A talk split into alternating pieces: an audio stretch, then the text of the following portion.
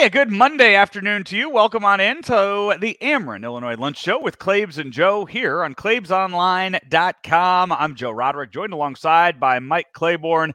Claibs uh, took last week off. You and I both had uh, a lot of other non-sports related stuff going on, so uh, an awful lot to catch up to uh, in this week's uh, show, including everything that went on over the uh, the weekend. But first off, how you feeling? Uh, feeling better. You know, this is a It's a daily re- recovery. Uh, for those who don't know, I had to have a hip replacement, and uh, uh, I guess it went okay. I'm, you know, I'm, I'm on a on a walker, and we'll be on that for a little bit. But uh, yeah, you know, um, I'm I'm gradually getting myself back, and I'll certainly be ready for spring training. I would. I, I mentioned this to to Howard uh, Richards two weeks ago. I was going to say, because your your surgery was on Tuesday. My race, my my half Ironman was on Sunday. I was wondering which one of us was in better shape come uh, Tuesday. Well, the meds started to wear off on me on Sunday, so you were probably in better shape than me because yeah. uh, it's they, they give you that good stuff, man, and you know you don't feel anything. And then once it starts to wear off, uh, you, you definitely notice that you you've had something done to your body. Absolutely, yeah. That uh, that pump that they the, my that my two knee surgeries, that pump that they put in you for that first uh, those first few days. Whoo, that's good stuff. And then yeah, it's uh, it wakes you up real quick when they take that out. So uh, you know, we, we hear all about surgeries and stuff at the end of the uh, end of the year, and they you know the big at the end of Major League Baseball season. So you had surgery before the uh, the season was over. Where does this put you on track for spring training? I know a lot of people oh, are going to be wondering about that. I'll be ready to go. Uh, listen, right. I'll be ready to go by, I, I'd probably say mid-November. Okay. Uh, you know, I mean, they say anywhere from six to eight weeks. You know, I'm thinking I'm going to be be ready to go by five. But, you know, here's the thing. I'm not going to be part of Dancing with the Stars. I'm not going to be giving uh, gym, gymnastics classes or doing jumping jacks or any of that sort of stuff. So, you know, I'm going to be all right. Saint Louis Dancing with the Stars. That would be uh no, that's not gonna happen. So would, it, I'm just trying I'm trying to think who would be in that first group. Of, well, it won't be uh, anybody from the media, that's for sure. Oh no, uh, your kid are all kinds of those media people would be they they would be huge whores to get into that. They wouldn't well, be good at it. No, we're not saying they're gonna be good at it. They're I'm yeah. saying they're gonna want to get into it. No, that's all right. Let's, let's, let's keep it moving. Let's not get off track. Hey, uh, this weekend, though, we did see the end of the Cardinals season. Um, I, I will get into all the Wainwright stuff, but how quickly, or I guess compared to another season, like how quickly is this one just going to be erased from your memory? Where would you compare this to a past season where you were just like, all right, first day of the offseason, it's over, it's done with, you know, let's not have to deal with that again? Oh, I've closed the book on this one. I mean, there's there's nothing to look back and, and just really feel good about. I mean, other than, you know, you look at what the potential that Walker Wynn showed and uh, things of that nature, there, there really wasn't much to holler about. I mean, you know, even the Waino thing, you know, he, he got to two hundred wins, but that was excruciating. I mean, you know, Miles Mike was trying to get two hundred innings, and you think about all the games that were, were lost uh, along the way. So, There there weren't a lot of good things to hang your hat on, so I've already turned the page and looking forward to how this team is going to be better next year. And I think one of the issues you have to take into account is looking at players that you currently have, you have to find players that are better than what we've seen. And we let's start with pitching. You know, pitching, uh, you know, we obviously know we need more starting pitching, but how do you get that? And, and the question is, well, you can trade for it. You can sign free agents and go that route, or you can develop somebody from within. Well, I think we've seen everybody from within who's major league ready or close to being ready. So let's look at free agency. Free agency, there there isn't a, a great deal of players out there that really fits the bill. Uh, I know everybody is excited about Nola, but why would Nola leave Philadelphia to go to Saint Louis? Uh, you know, they hit more home runs in Philadelphia, and he gives up more home runs, but you know, I'm concerned about a guy like that who throws two hundred plus innings every year, and he hasn't been as sharp down the stretch. Uh, so you have uh, Zach, you have a guy in San Diego, uh, Ian Blake Snell. Blake Snell, Blake Snell. He may end up in Seattle before he comes back this way. But with, with any of these guys we're talking about, the question is, if you're a, if you're a free agent, you're going. The first question I'm going to ask is, who's in the bullpen? Because why am I going to come to Saint Louis and throw six and a third or seven innings only to turn it over to an inconsistent bullpen. So the, the thing the Cardinals have to do right off the bat is make a statement and saying, we're going to load up in the bullpen. Because if we load up in the bullpen, our starting pitching all of a sudden looks a little better. So, you know, you look at who is out there from a free agency standpoint, from a bullpen standpoint, they can help you. So that's the first thing. Second thing is, Let me you, stop you. Let me stop you real quick on the bullpen uh, sure. um, standpoint, because I, I'm just and and I agree. Yeah, they they need better arms in the bullpen. You know what's in the organization better than I do. Triple A, Double A, and then we've seen in recent years guys have made the jump from A ball to the big leagues in the offseason. Uh, Jordan Hicks being one of those guys. Is there a pitcher, or there, is there are there two or three pitchers in the organization that we did not see with the Cardinals this year in Saint Louis that you could see making an impact on the uh, on the bullpen next year? You know, I think Graceffo is the guy that everyone seems to feel like he could be an impact guy uh, from in the bullpen. Uh, McGreevy is a guy who's a former first round pick who, you know, everybody thought he was ready to turn the corner. It really didn't pan out that way. So maybe he gets a fresh start. Uh, but other than that, I don't think anybody else is ready. Now, you know, the outside guy would be a guy like Tink Hentz, but Tink Hentz just barely got to Double A this year. So I don't know if he was that dominant to say he can skip the minor leagues. The Cardinals haven't done that a great deal. You mentioned Jordan Hicks. Well, other than that, they just don't do that a great deal. So there, there are a lot of situations, I think, within the organization that tells you they don't have anybody ready. They don't have anybody ready to make a contribution at this level. And I think that that's a big concern that they have to really come to grips with. So then you have to go out and look outside the organization. As I just mentioned, maybe the trade, maybe look to the Far East, because there apparently are some players over there that might pique the interest. But again, I think the thing that, Joe, that they have to check on more than anything else is how do we sell ourselves to a potential free agent? Mm-hmm. What do we have to offer that's going to make a free agent come to Saint Louis? I mean, everybody has money, okay? So let's take that off the table. Everybody has money, and every, there's going to be one team that's going to be willing to give you one more year than somebody else. Yeah. So what else do you have to offer that's going to make a team scratch, a player scratch his head and say, hmm, this might be an interesting place to play? The uh, one of the big things over the weekend in the um, that that came from uh, the end of the season interviews. While we're on the topic, we we might as well address it. Ali Marmol, one of the comments that he made after the game yesterday: "I want a clubhouse full of guys who have one thing on their mind, and that's not themselves. It's winning a championship. So you start out by weeding those out." That's a uh, that's a pretty big statement to uh, to make, and then immediately starts to get you kind of looking around the clubhouse and wondering who who's he talking about. Well, that's a good question. I think there's about four or five guys that we probably won't see here next year that have been written in the lineup on a regular basis, and you'll also in the lineup. So you, you're saying in no, the, and, in the... and there's some pictures as okay. well. Okay, okay. So it, it's I think you're going to see at least four players that won't be back. Uh, that w- it's a combination of pitching and also uh, guys who play in the field. And I'm not I'm not going to sit here and ask you to name names or anything like that. Okay. I know you wouldn't anyway uh, for that. I, I just, think it's pretty simple, though. Yeah. I, I don't think you have to be, uh, you know, an insider in order to pay attention to who isn't what I would deem cardinal material as far as getting you to the next level. Uh, yeah, I, I would think that, yeah, if you've been paying attention the last couple years uh, under Ali Marmol's reign, I think, yeah, those are pretty, pretty obvious uh, ones to see.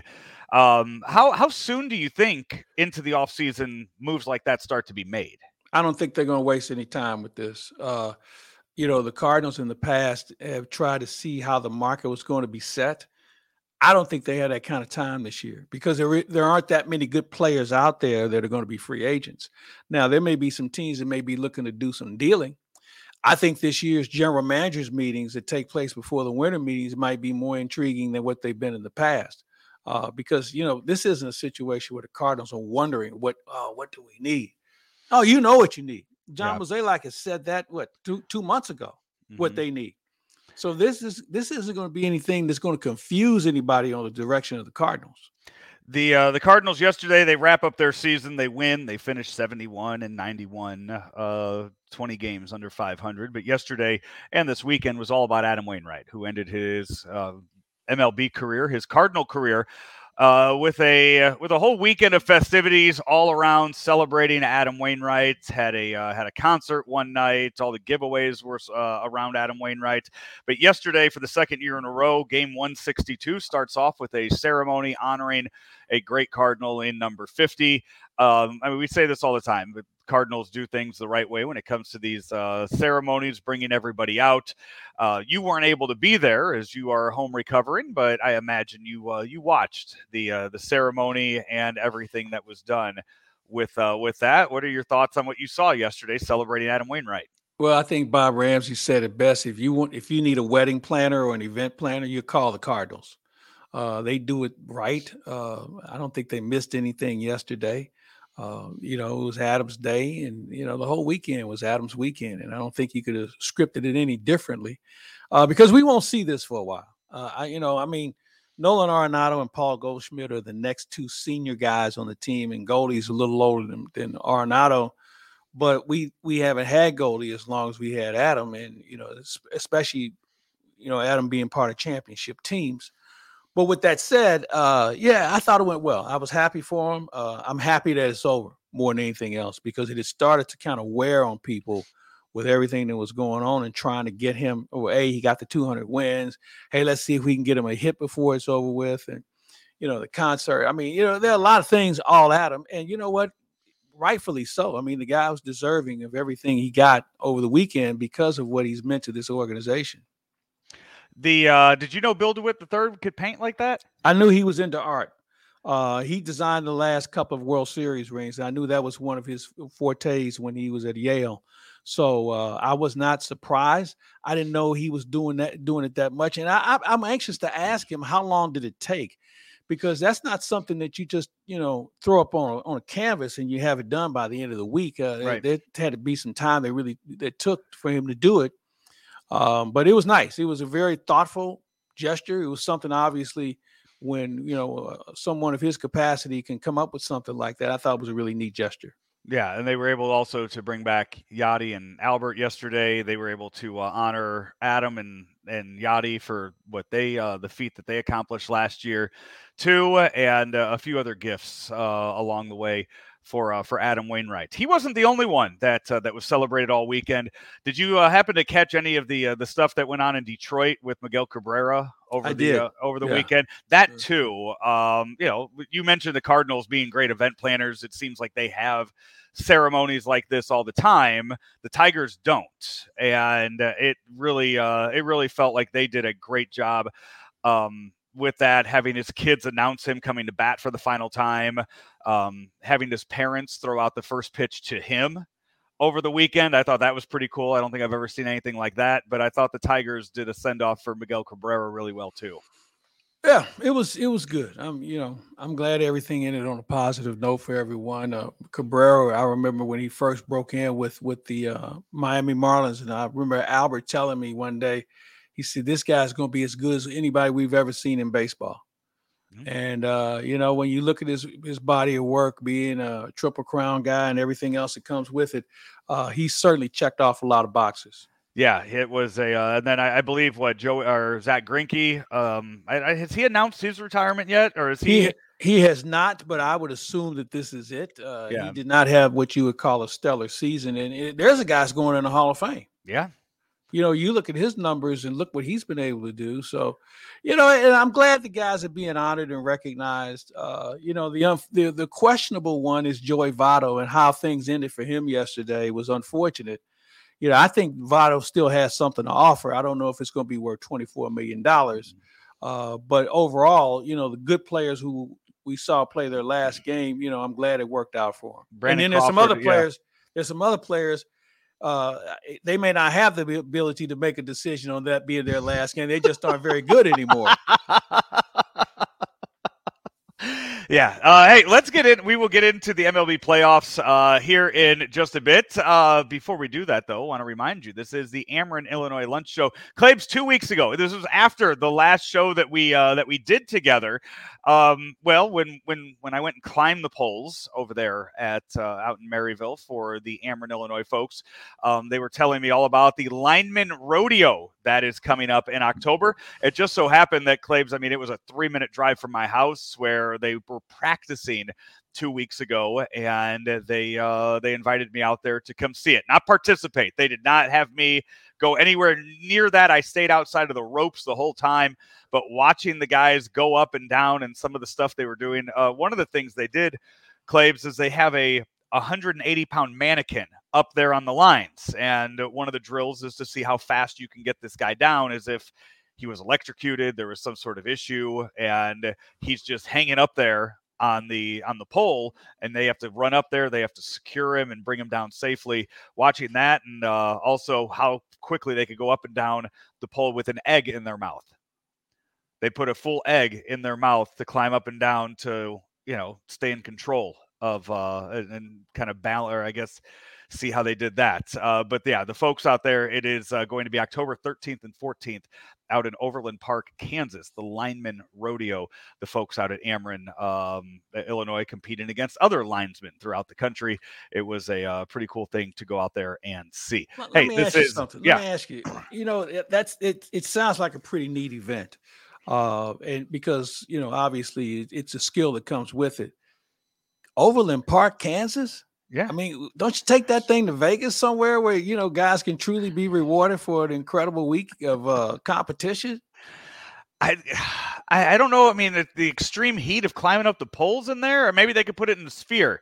You can put that event in the new Sphere out there in yeah. Vegas. I mean, I mean, God bless Overland Park, but I, I think that I mean, didn't, didn't the N C A A, the N C A A used to be there. They even got up and left Overland Park, Kansas. So I don't know what they have going. Maybe they, they have some extra poles out there or something, but that's what I would imagine. Uh, good we'll luck to, to the Brian, local yeah. guys on that. We'll talk to Brian and figure out if they could get that moved to Vegas. Hey, this is the Ameren Illinois Lunch Show, uh, also powered by Graybar, driven by Munganass Saint Louis Acura, and we will be back in thirty seconds. Munganass Saint Louis Acura has a great selection of new and certified pre-owned Acuras.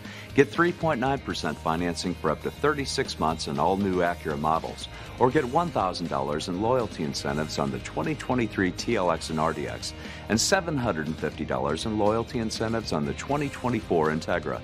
Get financing as low as one point nine nine percent for up to thirty-six months on certified pre-owned T L X and M D X models. Munganass Saint Louis Acura, better than ever for you. So, Claibs, we have the uh, we have the playoff set. Wild card round begins tomorrow as the uh, the four series will get underway starting at two o'clock with the Rangers and Rays. You also have the Blue Jays and Twins, Diamondbacks and Brewers, Marlins and Phillies. That is your first round playoff matchups in Major League Baseball. Is there a series in particular that you are really looking forward to this, uh, these, those three days? You know, I would say Rangers and Rays, but because both teams have been hurt with their pitching, I just don't know what to expect.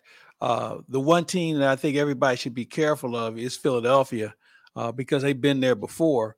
Although this year they got in with a little room to spare.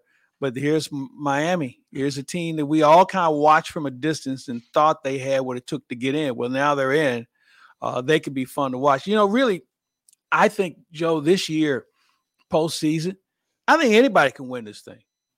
I really do. And the reason why I say that is because as good as the Dodgers and the Braves are, and you look at what Baltimore's done this season, that time off, man, can be a bugaboo. That time off could be the kiss of death, which means that, you know, these teams that are continuing to play, if they keep their pitching healthy and really monitor themselves, they can find themselves uh, creating an upset somewhere along the way. So I, I really think this thing is wide open. Yeah, the uh, the one I look at, and uh, that it's funny you mentioned that, because uh, the Braves are actually going to be holding simulated games this week. They don't want to fall in to uh, what they felt like last year they they kind of, you know, messed up on and not being ready for it. So the Braves this week are holding simulated games. They're going to open up Truist Park. They're opening it up and letting anybody come in for free to come watch them play uh, simulated games. That's pretty uh, – I'm going to guess they're going to have the concession stands open and make a little bit of money during uh, yeah. during those. But it, it's pretty cool that they not only realize something that they did wrong last year, but also they're going to go kind of above and beyond and allow the fans to be in on that uh, this week. I haven't seen all the pitching matchups out just yet uh, with uh, with this. But the one, the, if I had to pick a series for this, pitching-wise, I wonder where the Diamondbacks are kind of set up on pitching. I know they don't have Zach Gallen or Merrill Kelly going game one for them, but that's that's one, even if they lose game one, they can come back and they can win it with those two in games two and games three, even though Brewers have really good pitching too. But, I mean, pitching is so, so important. And when you have a an ace in your uh, on your team that can go like that, I, I think the Diamondbacks might be able to steal a wild card round. Well, the Diamondbacks offensively are better than Milwaukee, so there, there's a plus for them right there. Uh, Milwaukee's pitching is better, though. Um, you know, I think who they run out there is better than what the Diamondbacks are going to run out. So the key is, if the Diamondbacks can score early and get something on the board, then they have a shot. If Milwaukee scores early and they turn it over to the bullpen, then this thing could be over in two. Uh, it, it's just that simple. But, you know, Milwaukee offensively, they don't have anybody in that lineup that scares me right now. No. Uh, you know, they they really have to work hard at scoring runs, and they have a lot of guys who've never been there before. So uh, it's one of those series that we kind of forget about, but I think overall it could prove to be quite in- interesting with regard to how these teams are able to score runs and how well they pitch. Uh, the Twins coming in this, they have the worst record, but they are going to be hosting the uh, the Blue Jays for this three-game series. That's the only one of these series where that's the case, where the uh, the team with the worst record is the home team for all three of these games. Is uh, that series, is that about the most equal one that you you kind of look at too? Um, yeah. Or, or do you say Rangers Rays more more so? I, I think the Twins pitching is a little better than, than uh, Toronto. Um You know, when you think about Sonny Gray and, and Lopez, uh, they've got some guys at the front end of their rotation that can really, really shut you down. Their bullpen has been okay. Their offense has had a problem scoring as well. But, you know, here's the thing. In this first round, man, you you just have to be hot for a day. I mean, it's not a seven-game series. It's the best of three. And if you can go out and do something early, uh, who knows what can happen. So, you know, it's it's truly all hands on deck, so to say.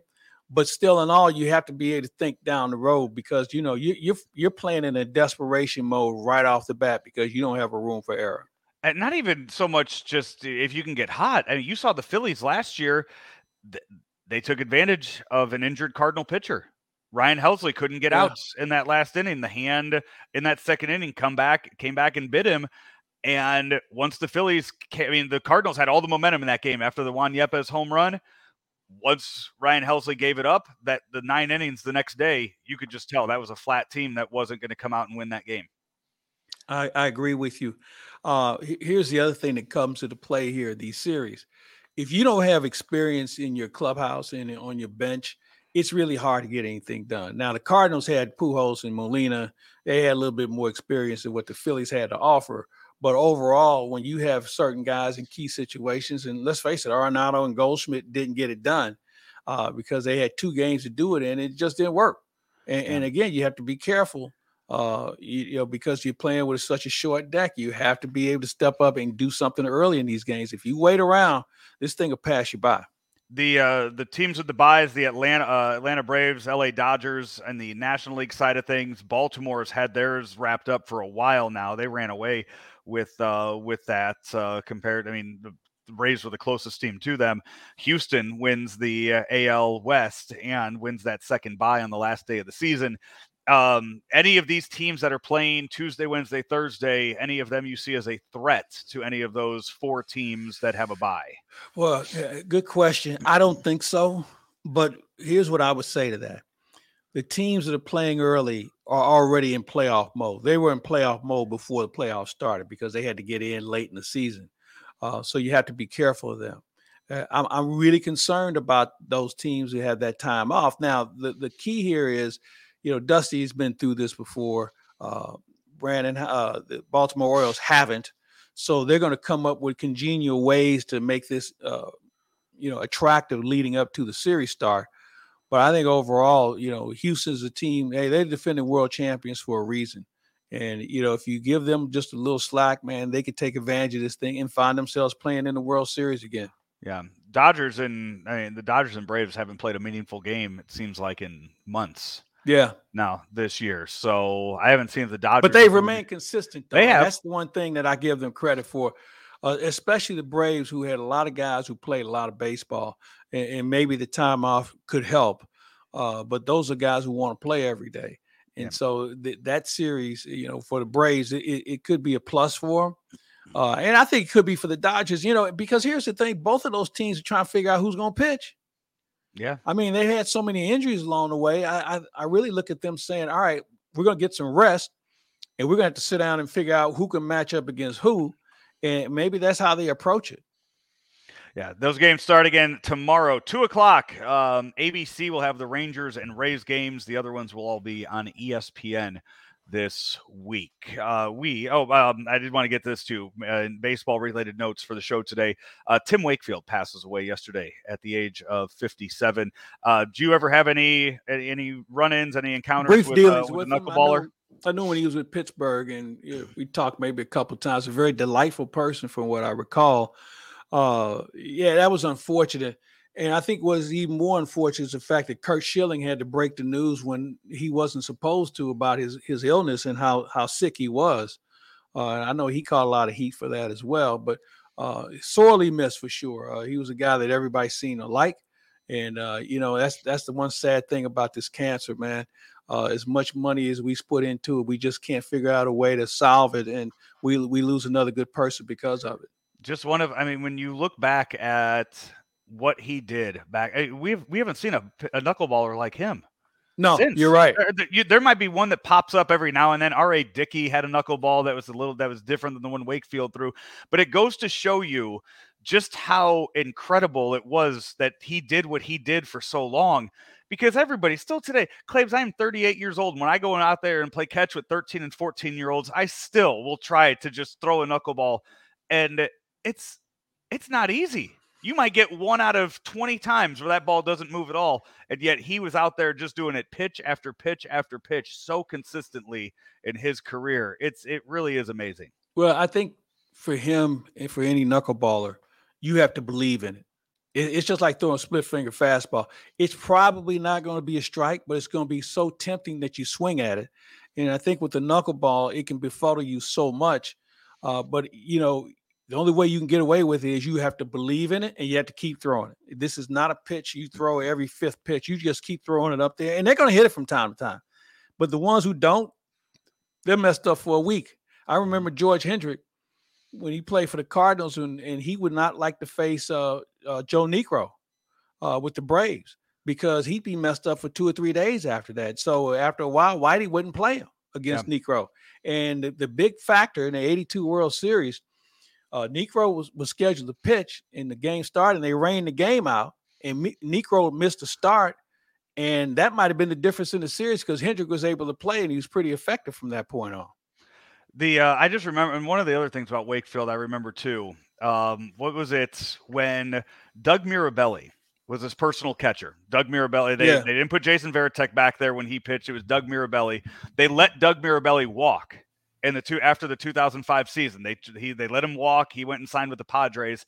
After about one or two games, they realized how difficult it was to catch that, and they had to go back and trade for him and bring him I back mean, again. Mirabelli's glove was the size of a peach basket. It, you know, it, it, that was the funny thing about it. As Bob Uecker used to say, the best way he would catch a knuckleball is he'd just wait for it to stop rolling and then pick it up because he couldn't catch it. I mean, it, it was a very difficult pitch, and there's different ways you throw it. Uh, but where Wakefield had a lot of success with it, Tom Candiotti, Candiotti is another guy who comes to mind. And I'm amazed that we don't have more young pitchers going to the Candiottis and some of the other guys in the game to ask them how you throw it. I mean, hey, listen, you can stay in this league a long time with a pitch like that. What is uh, who is the best that you have in a, in a Cardinal uniform? And it could be position players too, because I know you always hear stories about position players who have good knuckleballs. Who is the best that you have ever seen in a Cardinal uniform, just playing catch and throwing the knuckleball around? Boy, that's a good question. Uh, no one really comes to mind as we speak. We may have caught a guy late in his career who may have thrown it, but nobody stands out to me. Rammer would probably have a better idea who had a good one. Uh, nobody just jumps out at me and say, "Oh yeah, we got to put him in a rotation on every fifth day." we, we didn't have that sort of guy. Hey, this is the Ameren Illinois Lunch Show, powered by Graybar, driven by Munganass Saint Louis Acura, and Claib's. Also brought to you by our friends at the Painting and Decorating Foundation. If you can't throw a knuckleball, they got another career uh, that you can uh, look into. They have several careers you can look into, and in this day and age of college educations.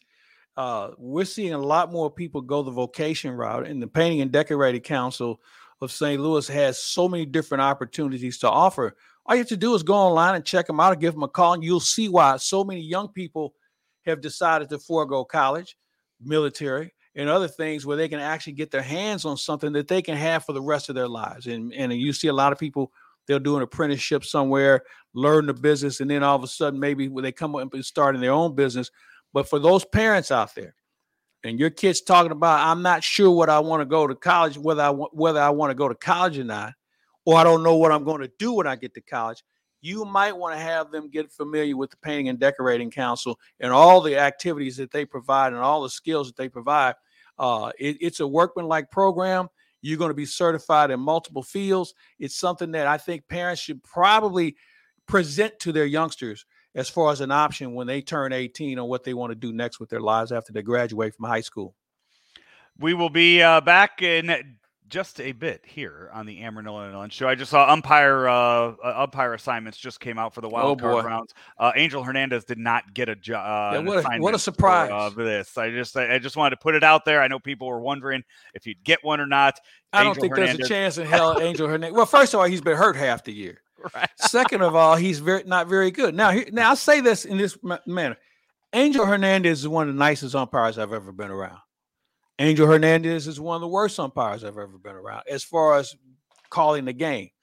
Uh, and it's unfortunate because he is a very likable person. But, man, uh, he he's not been very good this year. And, you know, I, I was watching some football recently. And I was trying to figure out who has been worse this year so far, because I've seen some bad umpiring and I've seen some good umpiring from a lot of young guys. But there's this middle tier of umpires that are progressively getting worse.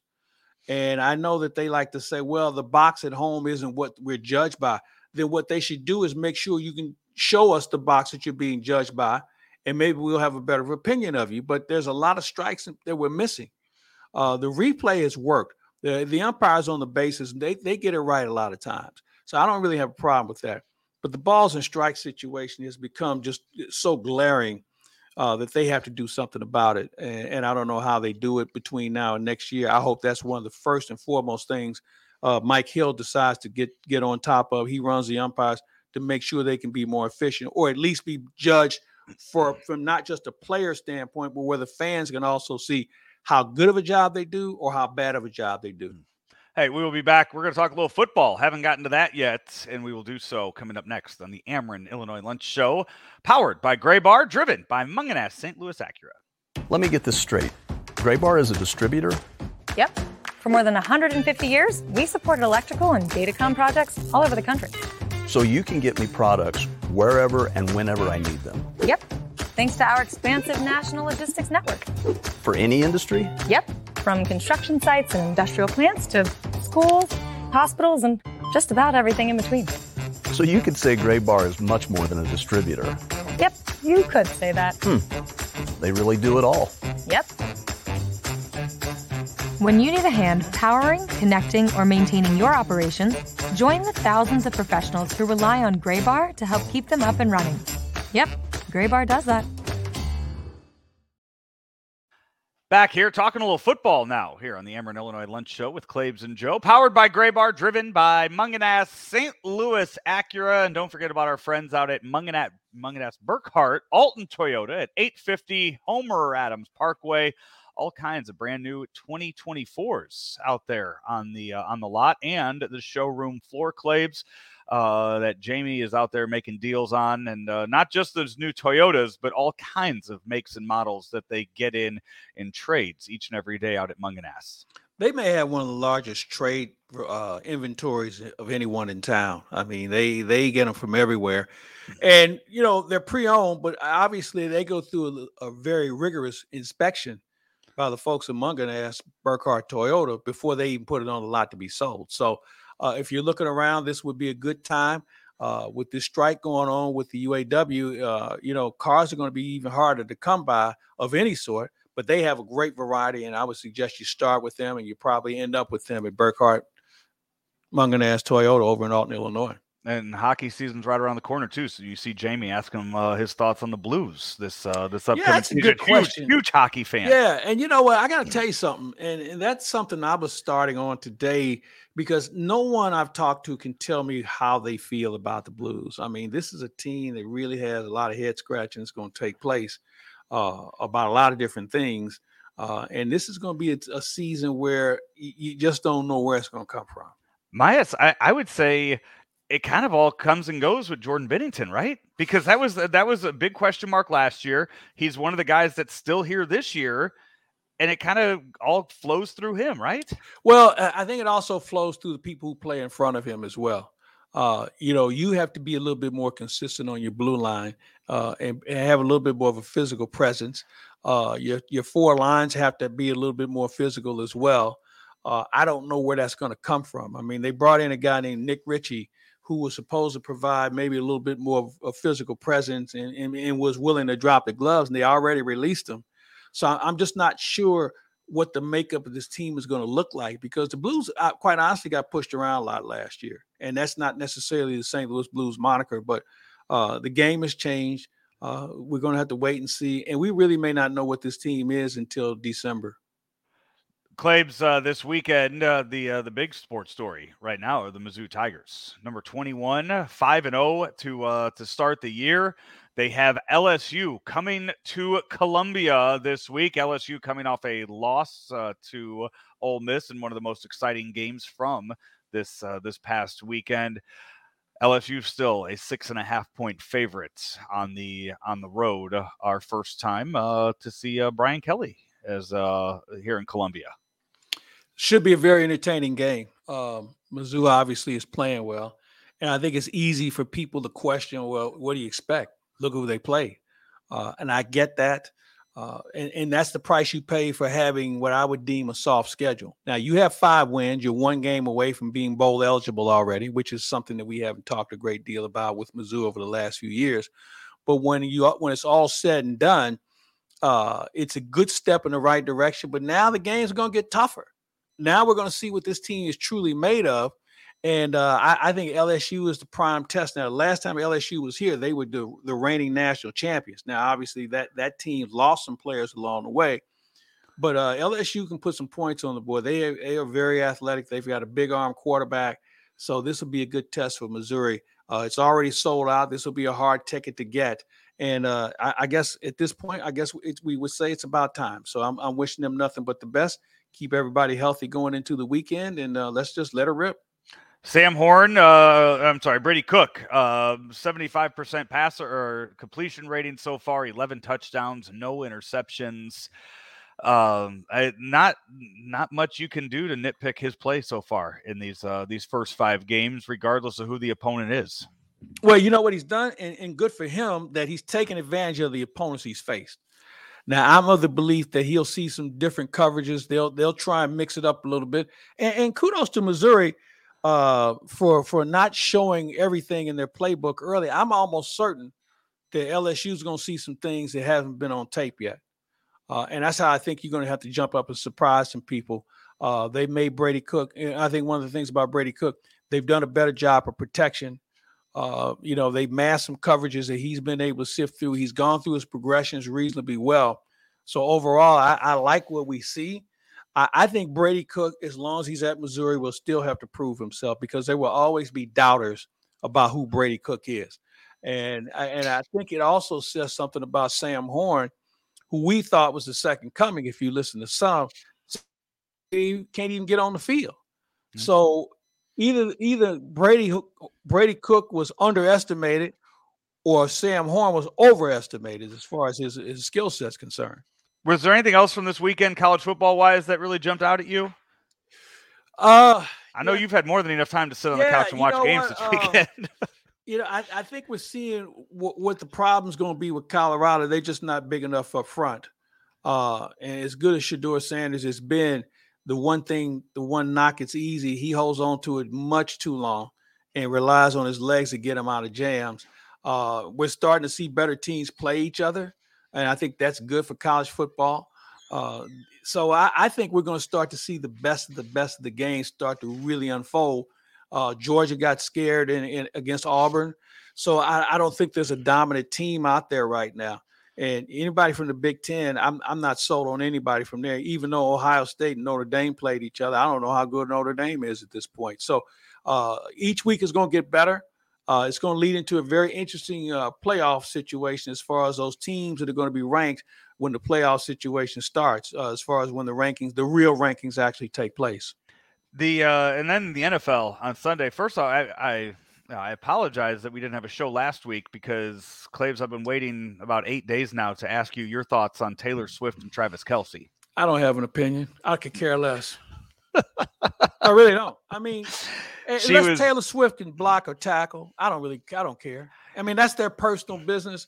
Uh, obviously the networks are enamored with it, but I don't. I haven't I don't. seen the ratings yet for last night's game to see just how uh, how many people tuned in for that. I'll see if I can dig that up um, while while we're talking about this. But that game, let's start with the Sunday night game. It was such a weird game because it was. You saw the Chiefs off to such a great start there.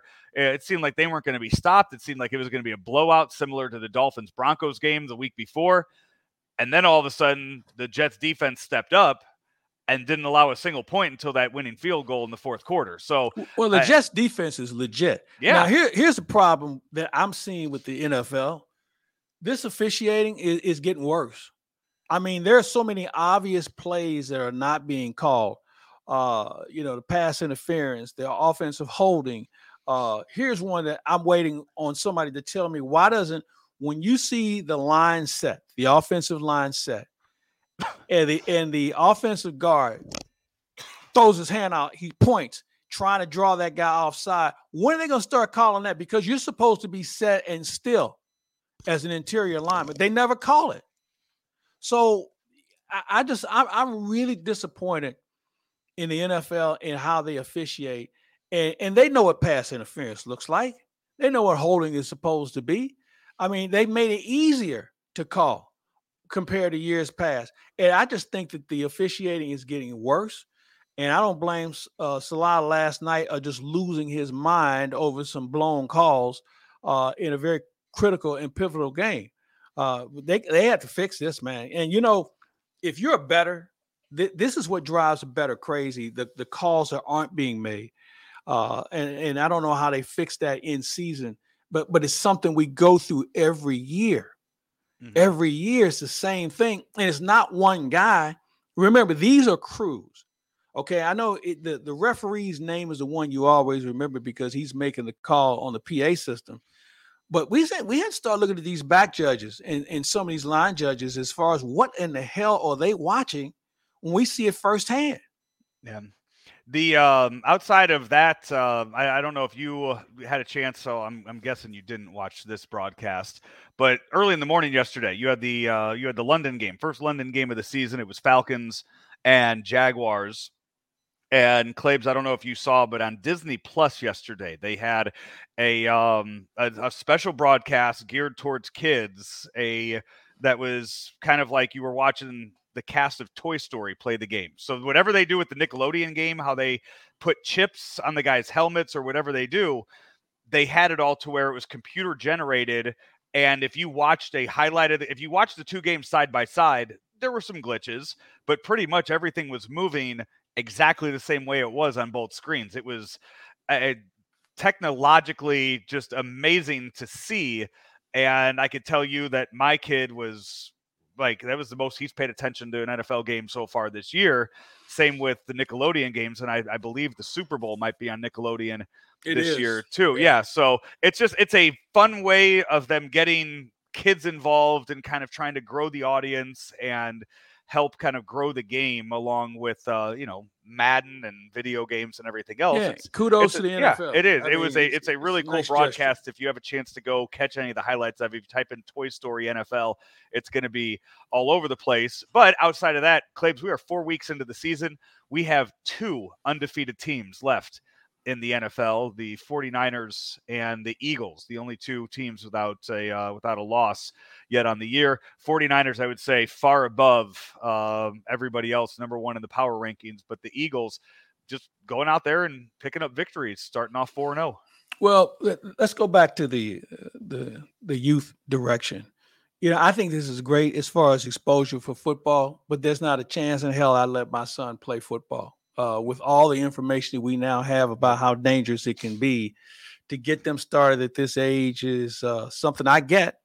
And, and let's face it, ninety-nine point nine percent of the kids who watch the games at this age aren't going to play football, let alone play in the N F L. So I get that. Claibs, that's uh, youth sports. As a, Claibs, I watched, I, we, we had a tournament this weekend. I watched ten-year-olds throwing curveballs this weekend at a, at a baseball tournament in October.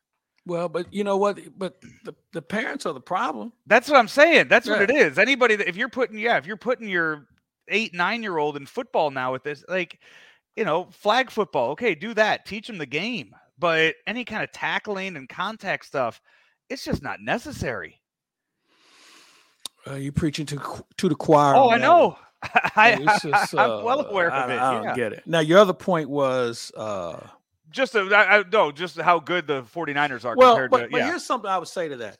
Um, as you mentioned, there's only two teams left that are undefeated. You know why? Because nobody knows who they are yet. Now we're starting to see some distance between the good teams and the not so good teams.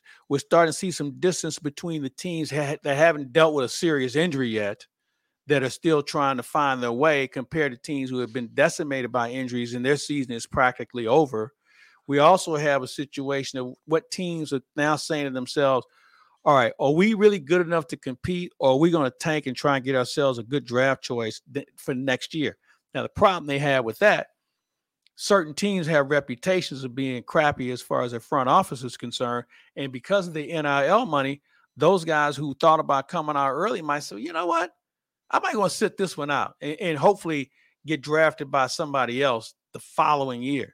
Because there's a lot of money out there right now. So there, there's a lot of things that are going on.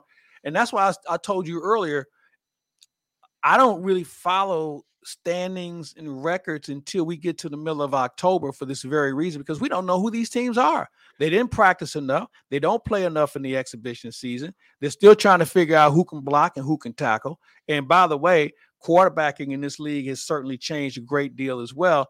So there's a lot of reasons on why you can't get too sucked into rankings and things of being able to truly assess teams, because you just don't know.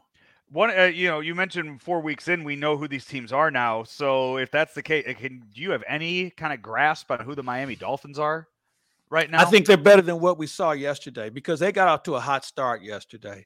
Uh, I, I thought Sean, Mc, uh, their, their, Sean McDermott, uh, his defensive game plan was just outstanding. He took away some things from Tua, uh, even with a guy who rushed for over one hundred yards. I mean, I, I still think Miami has as, co- as a complete of an offense as any team in the National Football League, because they do have a running game. But, you know, Buffalo took away some things. Uh, it's a learning process. They're not as bad. Miami isn't as bad as what we saw yesterday, and Buffalo isn't as good as what we saw yesterday. Clay, but it was a very we, entertaining game, though. Tonight, you get the Seahawks and the Giants. That game, second t- second time this year that the N F L has done Sunday Night Football and Monday Night Football at MetLife Stadium. Um, and so back-to-back games. I know there was rain in the forecast when Aaron Rodgers hurt himself in that first game, but I know there were some issues with the uh, the field out there being well, played it's a on terrible two days field. In a way. Yeah. It's a terrible field, first of all, even though they're playing on field turf. It's, it's a terrible setup as far as the field's concerned. And you and I have talked about how uh, the, these players have to say, hey, look, enough is enough. Uh, we don't care what it costs. Put in, you know, like they have in Arizona, they have a tray. They roll the tray, the field in, and they roll it back out. Maybe teams have to start thinking along that line. Now, obviously, every team from a, a logistics standpoint couldn't do that, but there's got to be a better way than putting this, this field turf out. And and the other things that come with it, the staph infections and, and the other issues that come with this ground-up tire rubber that these players are playing on, it, it just doesn't work. Uh, the league will tell you different, and the players are too dumb to, to step up and say enough is enough. They should have had that as part of their, their, their last uh, collective bargaining agreement, but they didn't. They thought it was more important to get an extra game on the schedule that they probably couldn't play anyway. So, you know, the, the Players Association has some major issues in what its direction should look like compared to just saying, well, why should we worry? Every player is just nothing more than a control number. He's a guy who contributes dues to the association, whether he has a year in or ten years in. It's just a number, and that's not right. The uh, yeah, we will uh, we'll um, yeah, see how that goes this evening. I want to get into the Damian Lillard trade, but before we do that, Claibs, uh, just a quick word about our friends at Fast Eddie's Bon Air in Alton, Illinois. All the football games, all the baseball playoff games, all the peel and eat shrimp that you could possibly want available right down there in Alton, Illinois. They got everything you're looking for, whether it's a Saturday or a Saturday for football, a Sunday for football. Maybe it's Friday night, date night. They've got something for you every night, including live entertainment. You mentioned the peel and eat shrimp. That's renowned. The Fat Eddie burgers, you can't find them anywhere better around the Saint Louis area. And just the overall environment. It is truly a traditional place to hang out. And if you haven't been there, you ought to put it on your list of things to do because of all the reasons we just mentioned. And you'd be surprised who shows up there. Maybe it's family, friends, whomever. Uh, it's a good place to be any day of the week or night. Don't forget, we see a lot of seniors that show up over there, and that's their their their rallying point for lunch on a regular basis. So there's so many reasons to go, and if you haven't been there yet, it's your fault because you're missing out on a great time because you haven't been to Fast Eddie's Bon Air in Alton, Illinois. Speaking of Friday night date night, Claibs, if you're looking for something to do this Friday, uh, W W E SmackDown is at the Enterprise Center uh, on October sixth, and we have tickets to give away. So, Claibs, I got I got a ticket for you if you want it, but if uh, anybody else wants a I'm pair, on the men. Hey, I won't be able to go. Okay, I that's that's too bad. We'll get you next time around. Uh, tweet at me. Hey, at Joe Roderick, tweet at me that you want the tickets. I'll get you all set up for this Friday night. It's uh, SmackDown. John Cena will be there at the Enterprise Center, possibly the last time that you'll have a chance to see John Cena in a W W E ring here in Saint Louis. The, what's the one movie he did? Marine? I see that movie like every other week on He's on done. T V. A, he's done a few movies. He's uh, in the Fast and the Furious movies. Yeah. Uh, yeah, he's done a couple now. That's why he's not around in the ring so much anymore. I don't he's blame doing him. All probably the, doesn't uh... hurt as much. Uh, Claibs, I do want to end. I want to talk N B A. Damian Lillard gets traded this uh, over the weekend to the Milwaukee Bucks. A uh, bit of a shocker, as I think a lot of people thought that he was going to end up going to the uh, the Heat. I think Lillard wanted to go to the Heat, but in the end, um, the final Lillard goes uh, Portland, gets DeAndre Ayton, Robert Williams, Malcolm Brogdon, uh, Tumani Kamara, and three first-round picks. Golden State, uh, and then uh, yeah, the Golden State pick, a then a Bucks pick, and a Celtics pick, and then swapping picks later on. For uh for for that uh, Milwaukee, they get Damian Lillard. The Suns got involved in this. Um, what the the Celtics get involved in this. Yeah. The Celtics get Drew Holiday out of this uh, out of this whole thing. So many moving parts just because one superstar goes from Por- Portland to Milwaukee. Yeah, you know, and and the unfortunate thing is those first round picks you mentioned are all by teams that are going to probably be either in the conference finals or in the N B A finals. So those draft picks are basically second round picks. Those That's are two thousand nine all. Draft picks, though. The the Bucks and the, the Celtics one are two thousand nine. So no, those are mean, six years away. Yeah, but still in all, I, I think those teams will be able to maintain. Now, they could fall on their face because of the salary cap, but, man, that's just so far out. Uh, it's a roll of the dice, and it just kind of tells you how some teams don't value draft choices. Uh, I think we have to wait on this deal to see how it really pans out because, as you mentioned, there's a lot of moving parts. Uh, I don't know who really helps themselves immediately other than Boston does, but, you know, I think Boston's still a little short on talent coming off the bench. So I would just say stay tuned on, on how these teams fare for the next, let's say, three months of the season. Giannis and Damian Lillard, how will those two uh, work together? It'll be interesting because I still think you need another alternate way to score. We need a guy to pick up some some loose change, and, and maybe that's Middleton if he can stay healthy. Lopez has been a really good player for them up front. Uh, Lillard is a guy who has, has to have the ball in his hands. Uh, the incredible range that he has makes him certainly a weapon. So I, I think uh, we'll sit back and see how often Milwaukee scores.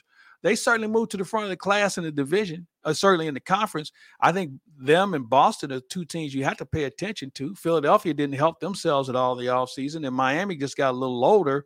So, you know, it could be a two-team race as far as the Eastern Conference is concerned.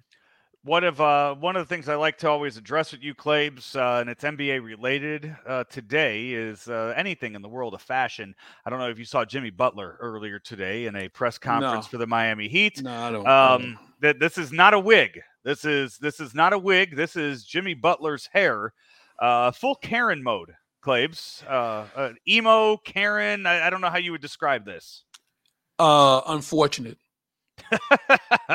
That's what I would describe it as. Now, I'm follically challenged. I can say that, but you know, it, I don't, I don't get him where it's always about, hey, look at me. And uh, he's a phenomenal player, but uh, what's he proving here? I mean, is it, is it, is this what the kids are doing these days? I, I guarantee you there will be kids now that think this is the way to go. And if that's what they want to do, so be it. It's their hair. I don't really care. Yeah, that's that's that's a choice right there. With uh... yeah, a lot of choices going on on that one.